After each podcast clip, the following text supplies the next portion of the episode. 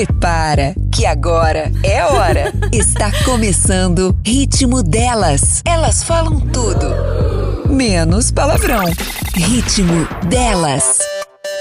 Começando mais um ritmo delas aqui na 94 FM. Eu sou Maria José Menezes, estou com Marina Iris e Ellen Espanholo. Bom dia, meninas. Bom dia, bom dia para os ouvintes, bom dia para Maria, nosso café que está aqui hoje, a Ellen. Que vocês tenham um dia maravilhoso para quem está indo trabalhar, que vocês tenham um ótimo sábado. E enfim, vamos lá, que fim de semana chegou e continuamos na quarentena, né? Não tem muito o que fazer, mas estamos indo. Bom dia para todo mundo, bom dia para quem tá em casa, para quem ouve a gente sempre. A gente recebe bastante mensagem, né, do pessoal que tá ouvindo a gente, que gostoso. Ah, que vocês estão acompanhando o nosso programa. E hoje, bom dia, né, Caféu? Começamos bem assim o dia. Tô pronta para poupar meu dinheiro aqui, quero aprender várias coisas com você. Hoje nós temos o economista Reinaldo Cafeu aqui no programa. Então todo mundo pondo a mão na carteira. Vamos lá. Seja bem-vindo, Cafeu. Bom dia. Põe na carteira no bom sentido, né? Não vou tirar dinheiro de ninguém, não. Mas é, a ideia é a gente bater um papo aqui, quem sabe dar algumas dicas, né? E também aprender com vocês aí. E já inicio parabenizando vocês pelo programa. Eu acompanho aí é, a, a, performance de todos vocês. Muito legal. Prazer estar com vocês aqui. Bom, Café, eu quero começar com uma pergunta que não quer calar. Poupança, sim ou não? Caderneta de Caderneta poupança? de poupança. Não é considerado um investimento, Maria José, Ellen e Marina. Por que não? A caderneta de poupança ela rende o equivalente a 70% de uma taxa Selic, que é a taxa básica de juros. A taxa Selic é a taxa que o governo é, sinaliza para quem quer investir em títulos públicos. Né? O governo ele não tem dinheiro na totalidade, ele poderia emitir dinheiro, isso pode gerar inflação, então ele emite títulos públicos. E ele diz o seguinte: ó, se você comprar um título meu para um ano, para dois anos, três anos, eu pago tanto. Atualmente, o governo está sinalizando uma taxa de juros de 2% ao ano. Toda vez que a caderneta de poupança, toda vez que a taxa Selic for inferior a 8,5% ao ano, que é o caso, a poupança rende 70% desse valor, senão ela vai render 0,5%, que é o tradicional dela. Então, 70% de 2, 1,4% ao ano, ou 0,12% ao mês. E por que, que eu acho que não é um bom investimento? A inflação no Brasil está batendo mais de 4% no ano. Isso quer dizer o seguinte: se em janeiro você guarda um dinheiro na poupança e vai sacar isso só em 31 de dezembro, o dinheiro que você depositou não vai repor a inflação. Se você comprava mil litros de leite em janeiro, em dezembro, aplicando na inflação, você não compra mais mil litros de leite, porque a inflação está maior que o rendimento da poupança. Então, para quem tem um valor um pouco maior, tem outras opções no mercado. Agora, é claro também que a caderneta de poupança pode ser uma porta de entrada para o um início de uma cultura de guardar dinheiro. Por quê? Porque ela é muito fácil, ela equivale quase que uma conta corrente. Eu ponho dinheiro, eu posso sacar a qualquer momento. Essa facilidade, que a gente chama de liquidez, torna a caderneta de poupança, vamos dizer, atrativa. Porém, tem coisa melhor no mercado. É, eu acho que é muito insegurança, né, Cafeu? Quem normalmente deixa na poupança, que eu vejo, pessoas mais velhas, eu vejo pela minha família mesmo, sabe? Tios, meu pai, minha mãe. Quando a gente fala, eu acho que é muito antigo, assim, quando a gente fala de investimento, a primeira coisa que eles pensam é na poupança. Porque eles falam assim: não, tá lá seguro o dinheiro, né? Meu dinheiro tá seguro lá e eu não tenho, não tem possibilidade nenhuma de eu perder esse dinheiro, né? É, inclusive tem um fundo garantidor, até 250 mil reais, se um, um banco quebrar, está protegido. Mas é vem dentro dessa cultura. Né? Por que, que chama caderneta de poupança? Porque era uma cadernetinha. Eu me lembro quando garoto, eu juntava as moedinhas, levava lá, tinha uma maquininha que contava as moedas, aí a pessoa anotava. Vocês não são dessa geração aí, a Maria José? Claro. Não. É, é, é para saber se a geração é de agora, a gente pergunta: você fez curso de datilografia? Eu fiz. Você fez curso de datilografia? Eu, eu fiz. Eu fiz. Caféu. É um pouquinho mais antiga. Assim, não, Caféu. Não sou tão então, nova, não, eu fiz. Porque aqui só, só a Ellen está se salvando, então. Mas vamos lá, naquela época a inflação era de mais ou menos 14 por, é, 40% ao ano, ao mês. Nós chegamos a ter inflação no Brasil de 80% ao mês, pouquinho antes do Collor entrar. Então era muito comum que as pessoas juntavam as moedinhas, corriam, guardava isso e essa poupança, essa caderneta ia anotando. E a pessoa tinha uma ilusão, que tinha uma ilusão monetária, que é: nossa, a poupança corrigiu em 40% mas na verdade a correção era a questão da inflação. Quando a inflação cai para níveis de hoje, que é 3, 4% ao ano, as pessoas, nossa, a poupança dá pouco. Mas tem isso, Ellen, que você falou, que é essa sensação de segurança. Eu tá lá, em vez de estar no meu colchão, tá num lugar que tá fácil de eu pegar. Então, eu, eu, eu, eu entendo essa cultura do brasileiro, tanto que o ano passado a caderneta de poupança bateu recorde de saldo positivo, ou seja, entre depósito e sacado. Isso tem muito a ver com o auxílio emergencial. As pessoas no auxílio emergencial tiveram aquele primeiro momento em que elas eh, foram eh, comendo um pouco melhor. Aí eh, eu vejo lá um, alguns exemplos. Uma diarista que não perdeu totalmente o emprego e recebeu o auxílio de 600 reais, falou: peraí, eu estou com 600 reais a mais todo mês, né? essa pessoa começou a fazer uma pequena reforma, acabou comprando até um eletroeletrônico e chegou um momento e falou: Bom, preciso guardar o dinheiro.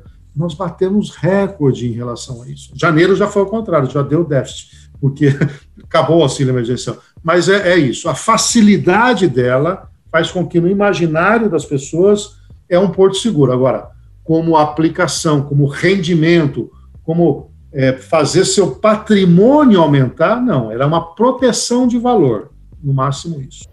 Agora, Café, não é fácil você, é, uma pessoa leiga, investir. É, qual caminho você indicaria? Por exemplo, fala-se muito em Tesouro Nacional, mas não é fácil você entrar lá e investir no Tesouro Nacional. Como se prega por aí, vamos dizer assim, né? Todo mundo fala, não, invista no Tesouro Nacional, é simples, vai lá e faz isso. O que acontece é que nós, brasileiros, não temos uma educação financeira. Né? Então, a maioria não foi preparado para isso. Por exemplo, os casais é, falam de tudo sobre o casamento, mas não falam do dinheiro. Então, você tinha que chegar em determinado momento do seu relacionamento, olha, vou ficar junto com você, como é que vai ser a nossa vida? Vai ser conta conjunta, conta separada, é, nós vamos cada um pagar o teu, vai dar liberdade para cada um ter o seu próprio dinheiro, o seu patrimônio. Esse assunto chega a ser constrangedor entre os casais, né? Não vou falar sobre isso. É uma besteira, que é uma besteira, Sim. porque se você equaciona isso, e eu sou favorável a cada um ter um caixa próprio para suas uh, seus caprichos, os seus desejos, e ter um caixa conjunto em relação às despesas comuns. Se isso é bem conversado, não dá estresse, por sinal, é, já é o maior motivo de separação de casais a questão financeira, ela ultrapassou a questão sexual. Eu ia Antes, falar isso, é, o principal ponto de, de brigas né, que né? gera atritos, né? É você então, não ser bem resolvido nessa parte financeira. E aí, então, que eu queria chegar. A falta de educação financeira faz com que, Maria José, a gente enxergue as aplicações, vamos dizer, mais sofisticadas, um pouco mais distante. Mas qual é a boa notícia? Isso melhorou muito primeiro, por causa, da, por causa da internet. Então, você falou do Tesouro Nacional, aplicar no Tesouro Direto é só entrar no tesourodireto.gov.br, tem o passo a passo lá, você. É como se você estivesse entrando no Internet Bank. Claro, eu não estou falando aqui com as pessoas com mais idade, que têm dificuldade até de baixar um aplicativo. Qual é a outra boa notícia além da internet? Os bancos começaram a dar mais opções. Ó, eu estou aqui, eu posso te ajudar. Você quer tesouro direto? Você quer um CDB, que é um certificado de depósito bancário? Você quer um fundo de investimento? E a terceira boa notícia é há um movimento de desbancarização, ou seja, Sim. criou a figura do agente autônomo de investimento. Então, Eu ia consegue... falar isso. Café, em Bauru está abrindo muitas empresas de investimento agora, né? Eu estou notando assim, veio para muitas, muitas empresas estão começando a fazer isso. Só para você ter uma ideia, da, da XP em Bauru, você tem pelo menos cinco credenciados. É? Aí você coloca o Nubank, que é um aplicativo que se aplica, o Agora é, e outros que você tem hoje, você tem hoje uma, quase que um consultor financeiro à sua disposição. Então, Maria José, aí essa falta de conhecimento remete a confiar em alguém que possa te dar sim, as sim. melhores opções. Mas você tem razão. Exato. Uma série de problemas e circunstâncias, a tendência do brasileiro médio é ir para o mais fácil. E o que é o mais fácil? A caderneta de poupança, aqueles produtos, vamos dizer, mais de prateleira do banco, que não exige uma sofisticação. E claro que tem a ver também com o perfil de quem aplica. Você é mais conservador, você vai mais para renda fixa, você vai se contentar com um rendimento de 2% ao, mês, ao ano, 1,8%. Ah, eu sou mais moderado, então eu vou uma parte na renda fixa, outra parte eu vou no mercado de ações, no fundos de, de investimentos imobiliários. Ah, mas eu sou agora bastante agressivo. Aí você arrisca mais o capital. Vamos pegar um cara agressivo com o que aconteceu é, com aquele problema do Bolsonaro com a Petrobras. O cara agressivo, por exemplo, tivesse com ações na Petrobras, ele perdeu no único dia 8%. No segundo dia, ele perdeu mais 20%, quer dizer, na combinação ele perdeu quase 30%. O cara que é mais conservador não entrou no mercado de ações. O cara que é mais moderado talvez tenha colocado 10% do dinheiro dele em ações e 90% na renda fixa. Então, ele reduziu a perda dele de 30% para 3%, só porque é só 10% do patrimônio. Então, é um pouco isso que começa a acontecer.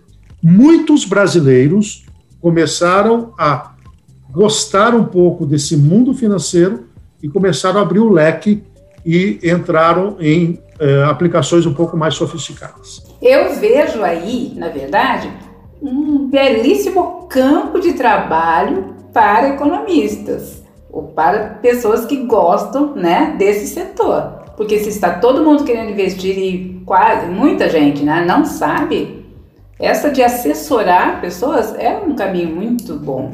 Mas, Café, eu acho que a gente também tem que tomar um pouco de cuidado que com a, com a internet, como ela cresceu, esse número de pessoas que eles falam que são os magos da internet, que pro, prometem te ensinar a ganhar milhões em ações, e esse pessoal quer vender curso e não vai atrás do economista, alguém responsável, só vai atrás desse.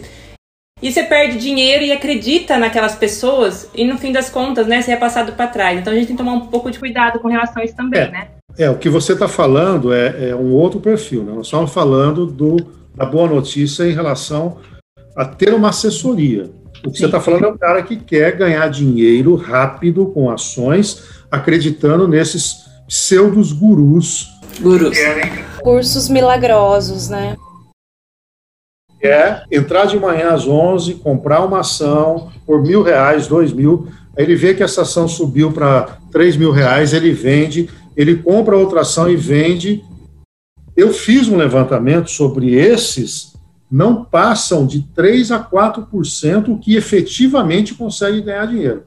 O restante perde dinheiro, Teve até uma reportagem recentemente, se eu não me engano, foi no Fantástico, apontando um médico que chegou a perder 3 a 4 milhões de reais, porque foi acreditando no canto da sereia e virou quase que um cassino, em que ele resolveu fazer a aposta. Não é desse que eu estou falando, eu estou falando do agente autônomo de investimento, como a Maria José colocou, um economista da confiança, uh, um gerente de banco, pode ser, Hoje os bancos estão também se especializando, né? Você tem, dependendo do valor que você tem aplicado, você sai daquela plataforma do banco comercial, você vai para uma plataforma um pouco mais sofisticada que a pessoa pode te dar algum tipo de assessoria.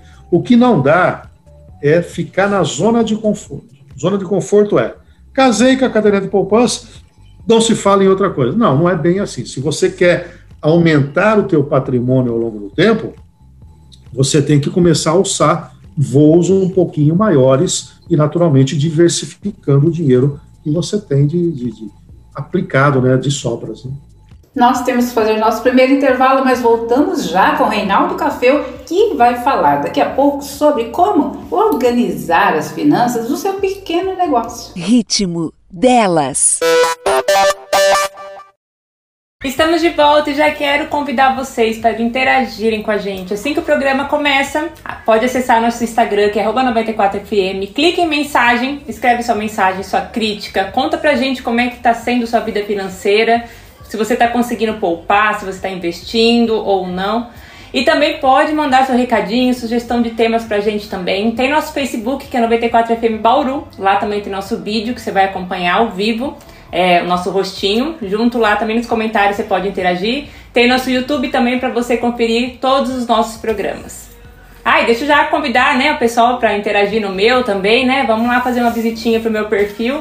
Para quem quiser aprender a falar, mexer com Instagram, edições de vídeo, tem um conteúdo muito legal lá. O meu arroba é Marina Iris, você me encontra lá. Me encontra por Marina Iris também no Clubhouse, no Telegram, enfim. Estou em todas as redes sociais.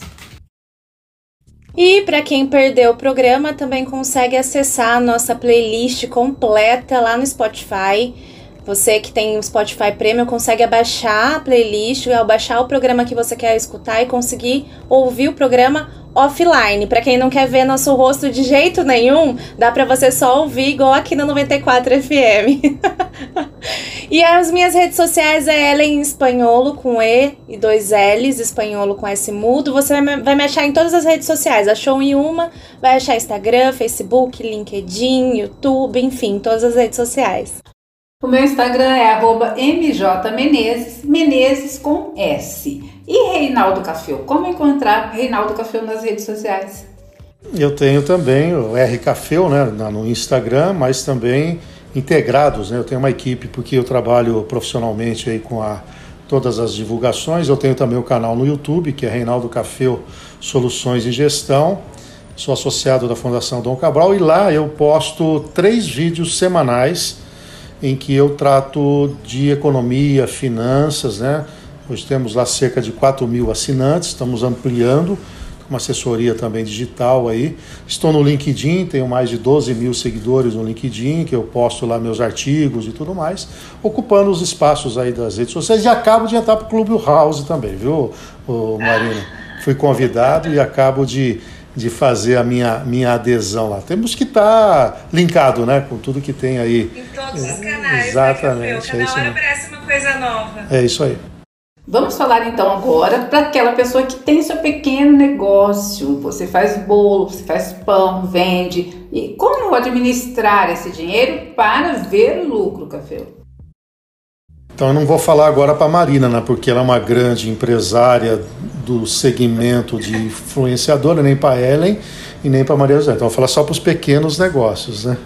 Gostaram ah, dessa, é? né? Ó, cresceu o passo de vocês. Nem pensar. E a gente está pensando aqui em fazer novos negócios. Café já é. vai ajudar nosso primeiro passo. Hein? É isso aí. O que acontece com os pequenos negócios é, é, o, é o grande problema de qualquer empreendedor. Ele normalmente é um técnico, alguém que conhece muito da parte operacional, e tem pouca, pouco preparo para lidar com aquilo que é no conceito geral de gestão. Então, eu sou um bom, uma boa boleira, faço bolo e eu sei fazer bem, as pessoas vêm comprar, aí eu começo a receber mais encomendas e aí eu até contrato um auxiliar. Só que chega um momento em que eu preciso lidar com os custos. É em finanças, em economia, existe um momento da nossa atividade que ela vai crescendo e a gente gera chamada de deseconomia. Deseconomia é eu já não consigo fazer mais aquele trabalho sem gastar. Então eu dou uma ampliadinha. E como as pessoas não têm muito conhecimento de gestão, eles começam a ter problema na relação com fornecedores, que é quem manda, fornece a matéria-prima, começa a ter problema de relacionamento com um ou dois funcionários que ele tem e começa a ter problema na relação dele com bancos e com o governo. Ou seja, improvisam demais e às vezes, pensando que aumentar o faturamento é o melhor caminho, ele vai trazendo deseconomias e ele chega à seguinte conclusão: nossa, eu era muito feliz fazendo 10 bolos por sábado, eu sou infeliz fazendo 50 bolos por sábado, porque ele perdeu o controle. Então, o primeiro passo de um bom planejamento é ter o planejamento financeiro. Eu preciso ter um mínimo de controle. Não precisa comprar um, um software sofisticado, mas uma planilhinha, um Excel, mesmo cadernetinha, em que você põe o que você tem que receber com o que você tem que pagar. Feito isso, você tem uma visão de curto, médio e longo prazo, o que vai acontecer com você naquele período. E aí vem o outro problema, que é a empolgação desse empreendedor. Ele vê as coisas irem e ele começa a desestruturar o capital dele. Por exemplo, sobrou no mês uh, um valor lá, sobraram 5 mil reais. O que, que ele faz? 5 mil reais na minha mão. Você tem vários perfis. Um, ah, vou trocar meu carro. O outro, não, eu vou comprar um, uma nova máquina aqui para ajudar na produção. Ah, eu vou pagar à vista. E aí vem uma outra aprendizado. Estrutura de capital é assim: retorno de longo prazo, dinheiro de longo prazo. Isso quer dizer o quê? Se eu vou comprar uma máquina que vai me ajudar na produção do bolo e eu vou retornar esse investimento em um ano, eu tenho que tentar arrumar uma fonte de financiamento para um ano. E essa empolgação de uso do dinheiro do giro é que por vezes atrapalha. Vamos pegar o caso da pandemia. Uma boa parte desses empreendedores quebrou. Por quê? Porque com a pandemia veio o isolamento, veio o distanciamento, os negócios perderam musculatura e quem não tinha o que chama-se de capital de giro, teve muita dificuldade. Nossa, eu tô com o carro, mas não tenho dinheiro. Eu comprei um pequeno terreno, mas não tenho dinheiro. E esse cara não aguentou. Então você tem que ter, no mínimo, três meses de dinheiro para cobrir os seus custos mensais. O seu capital de giro tem que ser uma continha rápida, de três a seis meses. De três a seis meses. Então vamos lá. Meus custos mensais são de dois mil reais. Eu precisaria ter pelo menos guardado seis mil reais. Para quê? Para que se nada der certo eu tenha como sobreviver nesse período. Então, a partir daí, tem uma política em que eu não misturo a minha vida pessoal com a minha vida da empresa. E esse também é o eu outro lugar. Essa é a maior dificuldade das pessoas é essa. Né? Porque que acontece? Se a pessoa não tem uma gestão bem feita, né, dessa mistura tudo, as duas contas, ela acaba ela para de investir talvez na empresa e com o valor que ela teria dentro da conta dela pessoal, ela começa a colocar na empresa ou o contrário, né? Começa a usar o valor da empresa para comprar coisas pessoais ou pagar coisas de casa, contas de consumo, né, Café? É verdade. Eu, eu já cheguei a fazer trabalhos para empresas de menor porte em que eu falei para o cara falar, minha empresa não vai bem. Eu acabei de fazer o diagnóstico e falei, não é a empresa que não está indo bem, não, é a tua família. A, sua, a sua empresa está com um funcionário muito caro, que é você. Por quê? Porque a, a impressão que alguns empreendedores têm é que na empresa tudo pode. Na empresa tudo aguenta, tudo suporta. Então o sujeito põe a mensalidade escolar do filho na, na empresa, compra um carro, põe a prestação do carro. Ele anda com o talão de cheque ou com o cartão da empresa, ou seja, ele não tem mais conta pessoal. Então, primeira coisa, a gente chama isso em finanças e contabilidade de princípio da entidade. Pessoa física, pessoa física, pessoa jurídica, pessoa jurídica. Ah, mas então como é que eu faço? Você tem que pegar, definir no seu negócio qual seria o seu prolabore, quanto é que vale a tua função. Então vamos lá, vale dois mil reais por mês, legal. Você vai fazer um pagamento da empresa para a tua conta pessoa física de dois mil reais e você com os dois mil reais vai pagar as contas da tua casa. Ah, mas esse mês sobrou mais dois. Legal, então você vai ter uma política de distribuição de resultado. Da sobra, depois que tirou seu Prolabore, quanto você tem que guardar na empresa para reinvestir na empresa, que é o tal do capital de giro que eu falei. Ah, da sobra, eu vou reinvestir metade. Então, 50% dos 2 mil que sobraram fica na empresa, os outros mil eu distribuo. E se não tiver distribuição, se não tiver lucro, não distribui, só fica com o Prolabore. O que acontece, Maria José, Ellen e Marina, é que as pessoas não fazem isso. Então eles vão misturando, vão levando embolado, e aí chega uma hora que a pessoa fala: Nossa, eu trabalho que nem um condenado e eu não tenho mais dinheiro. Então é esse planejamento é muito comum na café, principalmente em empresa familiar. que tem o filho empregado, a esposa, todo mundo ajuda, não tem definido um salário, né? Acabam tirando, tirando da empresa. Aí vira aquela bola de neve. É uma mistura, né? Porque você não sabe o limite da sua vida pessoal da vida da empresa. Eu fiz um trabalho, deu, tornou público, eu posso falar, com a TVT nós acompanhamos um, um ano um, uma família. E é uma lanchonete dentro da casa dele. E o, o erro inicial dele era exatamente isso. Ele tinha um volume legal de venda de lanche, ele tinha um bom faturamento, só que como tudo era no mesmo ambiente, o filho pegava o lanche, não pagava, pegava dinheiro, pagava a escola. A hora que nós conseguimos separar isso, ele viu que o padrão de vida da família dele estava muito superior à capacidade de geração de renda. Então, para pequenos negócios é isso. À medida que a empresa vai crescendo, aí é natural que precisa ter um pouco mais de habilidade de lidar com gente, lidar com fornecedores e tudo mais. Mas o básico é isso: é um bom controle financeiro, uma boa política eh, de pagamento do honorário do seu prolabore e uma política de retenção de resultado e distribuição de resultado. E Café, agora falando de pessoa física, né? É, eu aprendi, eu, eu assim, eu estou estudando bastante sobre é, questões financeiras, né? Que, como você disse, a gente não tem isso na escola, né? A gente não aprende desde pequeno como poupar.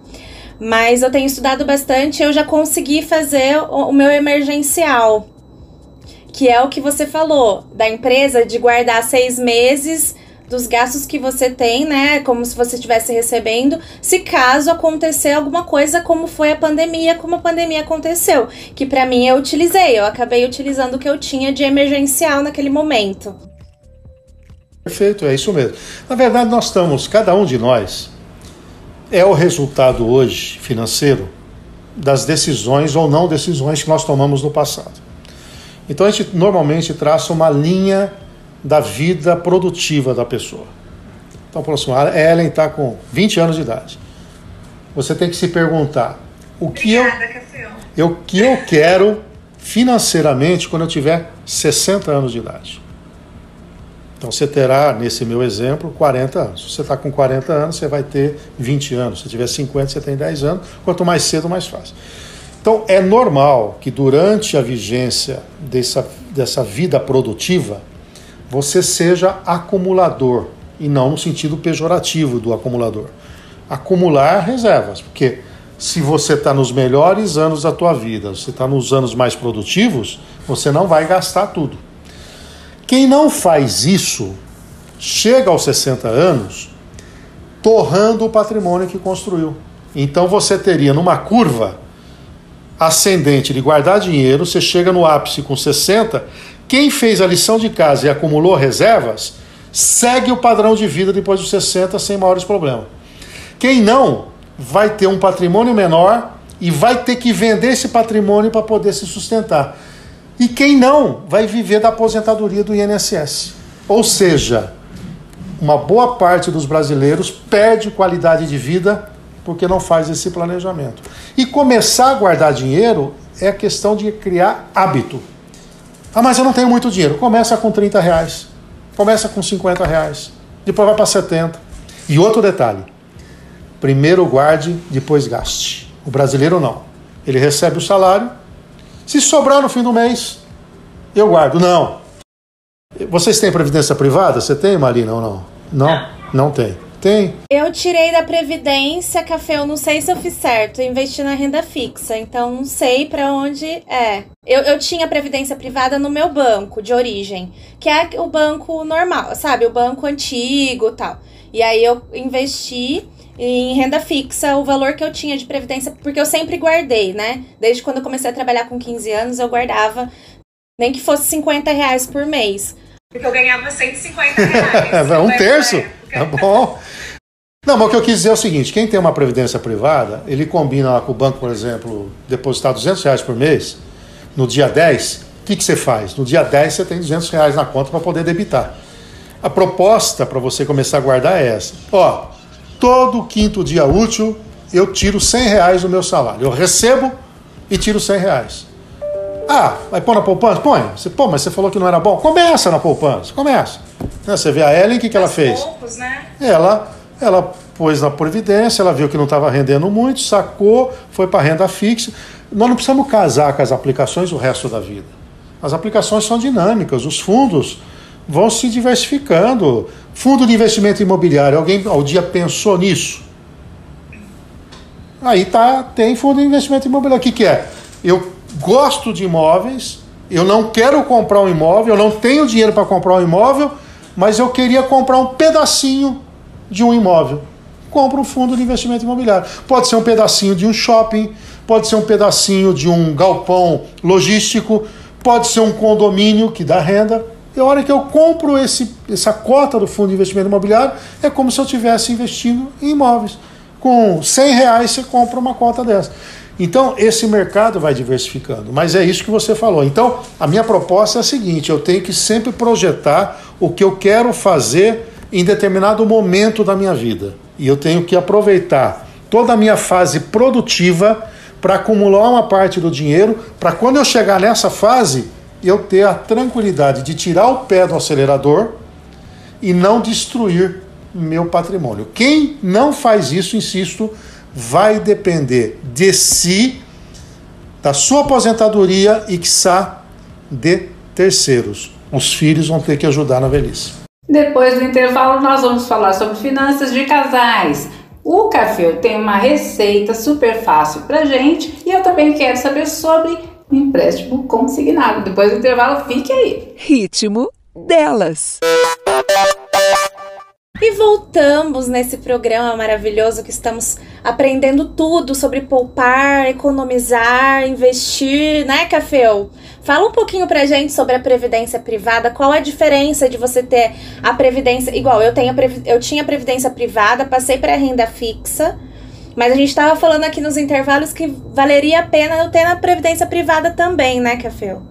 É verdade. É que, na verdade, assim, o fundo de previdência, diferente da previdência oficial, que é uma previdência social, então você, enquanto está contribuindo, você contribui para quem se aposenta, a previdência privada é uma capitalização individual. Eu faço para mim mesmo. E aí começam a existir na Previdência algumas vantagens tributárias. Por exemplo, um profissional liberal, um médico, um advogado, um economista, quem tem mais de uma fonte de renda, normalmente, faz a declaração do imposto de renda pelo modelo completo. Quando você faz pelo modelo completo, você tem um incentivo fiscal. Até 12% da tua renda você pode destinar, depositar num fundo de previdência. E você abate. Então vamos imaginar, um médico que vai pagar 10 mil reais de imposto, dependendo do valor que ele depositar na Previdência, ele vai pagar só 5 mil reais de imposto. Ah, mas quando eu sacar, eu vou pagar o um imposto sobre o valor total. É verdade.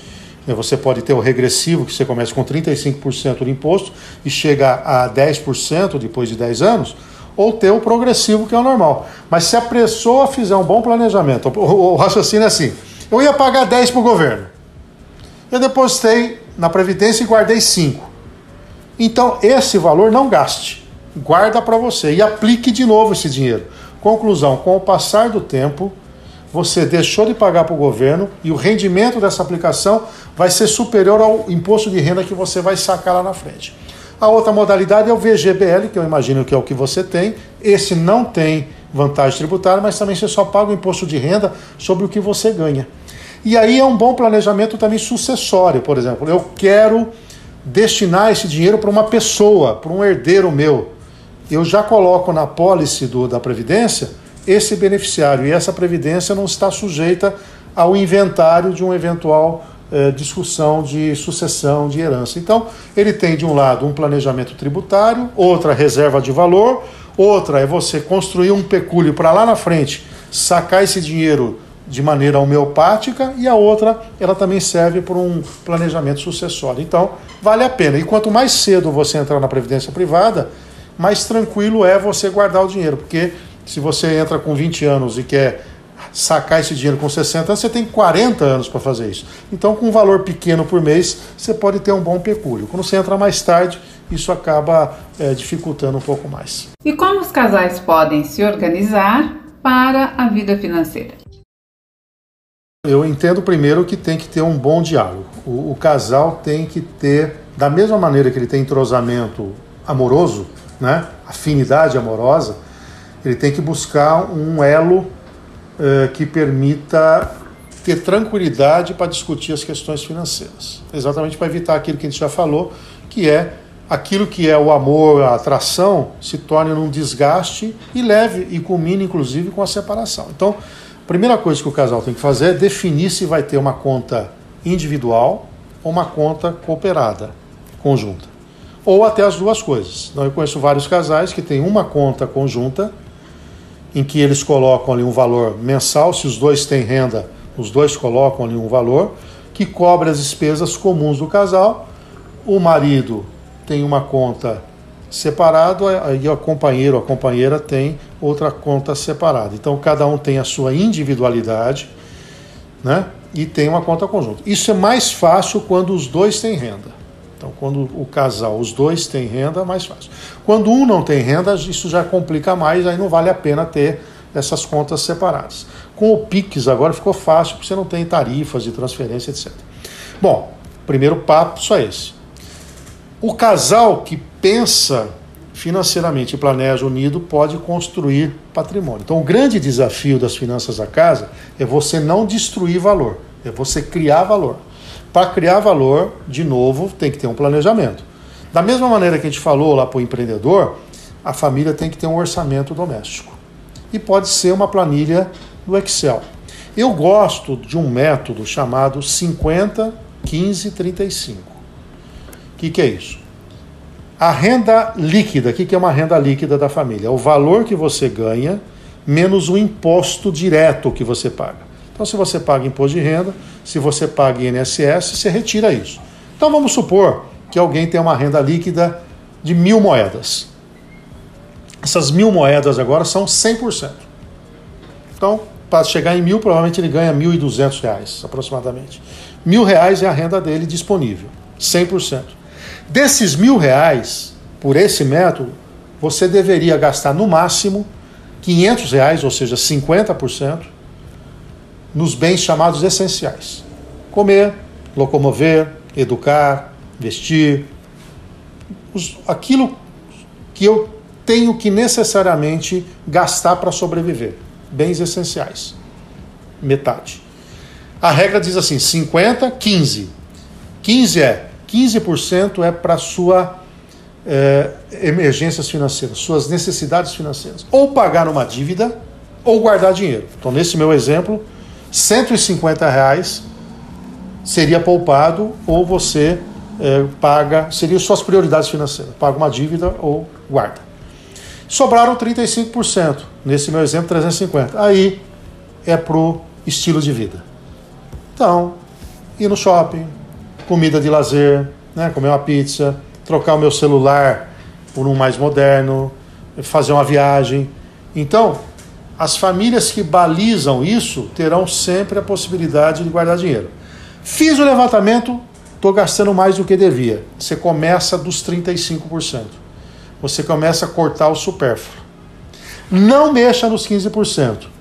Esgotei o supérfluo, ainda não equilibrei. Vai lá nos 50%, começa a substituir marca.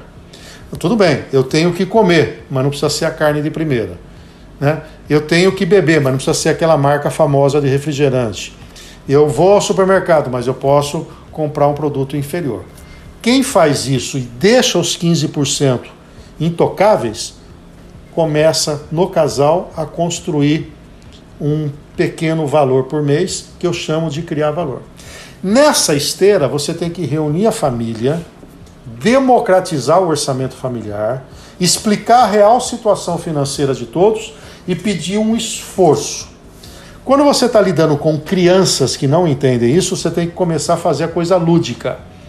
A criança acha que o dinheiro nasce em árvore, então você tem que começar a fazer algumas trocas. Aí eu sou favorável a introduzir uma semanada. Se a pessoa tem oito anos, dê oito reais para ela. Se ela vai na escola, fala: com esses oito reais você pode gastar lá na cantina. Eu usei com as minhas filhas uma técnica. Eu dava a semanada, e pedia a prestação de contas. Aquilo que ela devolvia, eu dava em dobro guardando o dinheiro para elas, ou seja, para estimular a poupança.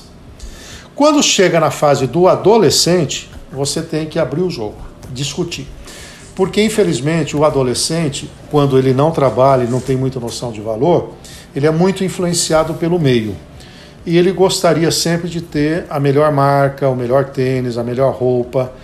Uma filha adolescente que vai viajar com os amigos para ir para a praia, quer levar, você vai ficar uma semana, quer levar 15 biquínis. Como? O que vão dizer de mim se eu aparecer com o mesmo biquíni de ontem? É, o jovem que vai comprar um tênis, ele quer aquele mais caro. E às vezes a família está se endividando porque não jogou limpo. Então, tem que educar a criança e o adolescente também para a responsabilidade em relação ao dinheiro. E isso passa, você não precisa abrir tudo. Mas não adianta, por exemplo, você não está bem financeiramente e passar para a família um outro tipo de recado, que está tudo sob controle. E você está lá com o cheque especial estourado, com o cartão de crédito rolando a fatura. O cartão de crédito custa 12% ao mês para você rolar a fatura. Você quebra se você entrar nessa. Né? Então é, é nessa linha que tem que ser. E quando nasce um baby, né? Os, os pais acabam tendo um bebê. O que, que você indica para eles começarem a poupar para aquela criança, para quando ela tiver, sei lá, 18, poder comprar seu carro ou pagar a faculdade? O que, que você indica? Na Previdência também ou não? É, aí vai muito daquele perfil. Né? O brasileiro tende a ser a Previdência ou a caderneta de poupança. O americano já compra ações de companhia.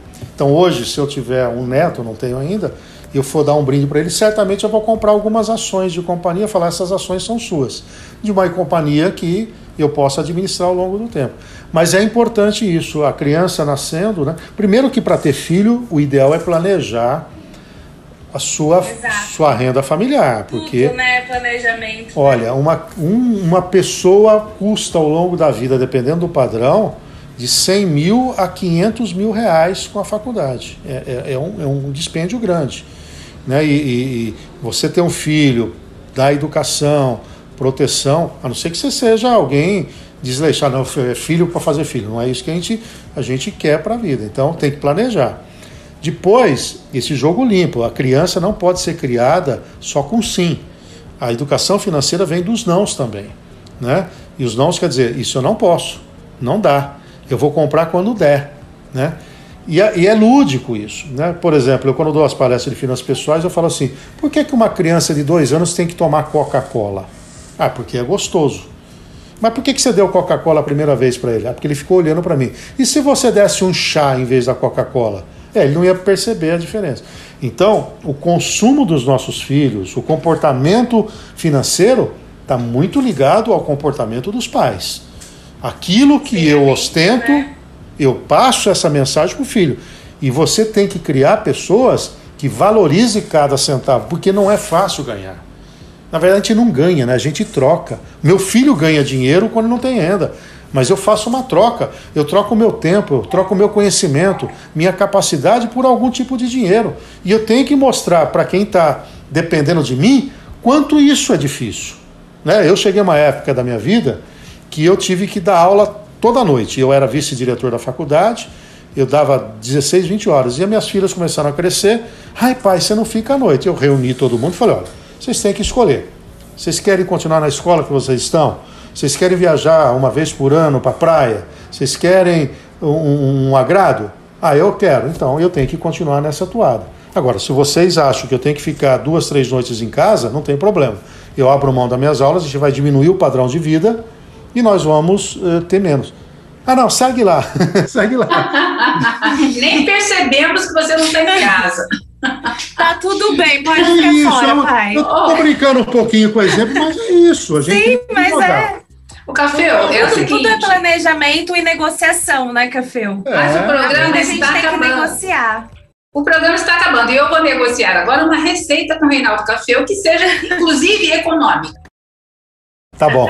Ó, antes disso, você falou rapidinho do crédito consignado lá. O crédito consignado é um bom tipo de empréstimo para quem é, é, um dos custos menores. O custo menor de empréstimo é penhor de joias. Você leva na Caixa Federal, penhora, recebe um dinheiro e aí quando você liquida isso, você pega de volta a joia. Isso você pode renovar. O segundo melhor crédito é o consignado porque ele tem garantia. Isso não estou falando de financiamento de imóveis nem de carro, para pegar dinheiro, tá? Só qual é o grande problema do, dos, dos empréstimos? Tem que ter prazo de validade. Entrou para emprestar um dinheiro, tem que ter o dia para pagar, senão você pedala e aí não vai. Bom, eu vou dar uma receita aqui, mas não é muito econômica, tá? Vou falar de uma bacalhoada, pode ser? Pode. Ó, que delícia. Vamos lá. Faz assim, ó. Eh, Você vai pôr o azeite na base e aqui tem um detalhe que eu aprendi com a minha esposa, que é pegar a couve, cortar ela, não picar, e fazer trouxinha da couve com queijo, que pode ser o prato ou queijo mussarela. Então ele vai fazer a base do bacalhau, essas trouxinhas, que ela vai ser depois assada no forno. Você vai à parte colocar a batata para dar uma eh, fervida e aí não pode deixar ela ficar muito. Depois que você pegar, você vai dar uns murros nela, não precisa tirar a casca. Você vai pegar a cebola e cortar em pedaços, também em rodelinhas. Essa em pedaço vai compor também a bacalhoada, de rodelinha você vai colocar em cima. Cozinha ovo, mas não coloca no forno. O ovo você deixa para colocar só depois que tirar do forno para ele não ressecar. Faça isso também com a azeitona, deixa à parte. Você vai pegar pimentão, no meu caso eu não gosto do pimentão verde, que eu acho ele indigesto. Ele é um pouco mais caro o vermelho ou o amarelo, mas é preferível. Salsinha para você decorar. E o bacalhau, se ele tiver salgado, para dessalgar, você vai durante a semana colocando na geladeira, tirando a água, tirando e aí chega na, na ponta. De- Ou o de salgado. Uma dica que eu aprendi com um amigo de Valdo é não ferventar o bacalhau. Coloca ele direto, senão ele fica muito molengão. Então o bacalhau sem ferventar já de salgado, coloca sobre, aí você coloca, rega com azeite, né? Você coloca o papel alumínio, deixa mais ou menos uma hora, depois você tira o papel alumínio, deixa mais ou menos 20, 25 minutos, tira, pega esse- essa salsinha para decorar, coloca os ovos que você cozinhou e também as azeitonas. E aí se divirta, porque vai ficar maravilhoso. A hora que você chegar lá embaixo, Nossa, aquelas fome. Trouxinhas de couve vão estar derretendo, vai ser mais gostoso que o bacalhau. Eu acho que é melhor Aí faltou tomate com- também. O tomate para colocar do lado assim, que ela dá também, ela dá uma, uma- uma- uma- joga um pouquinho de água, deixa ela mais suculenta, né? Ai, Que delícia.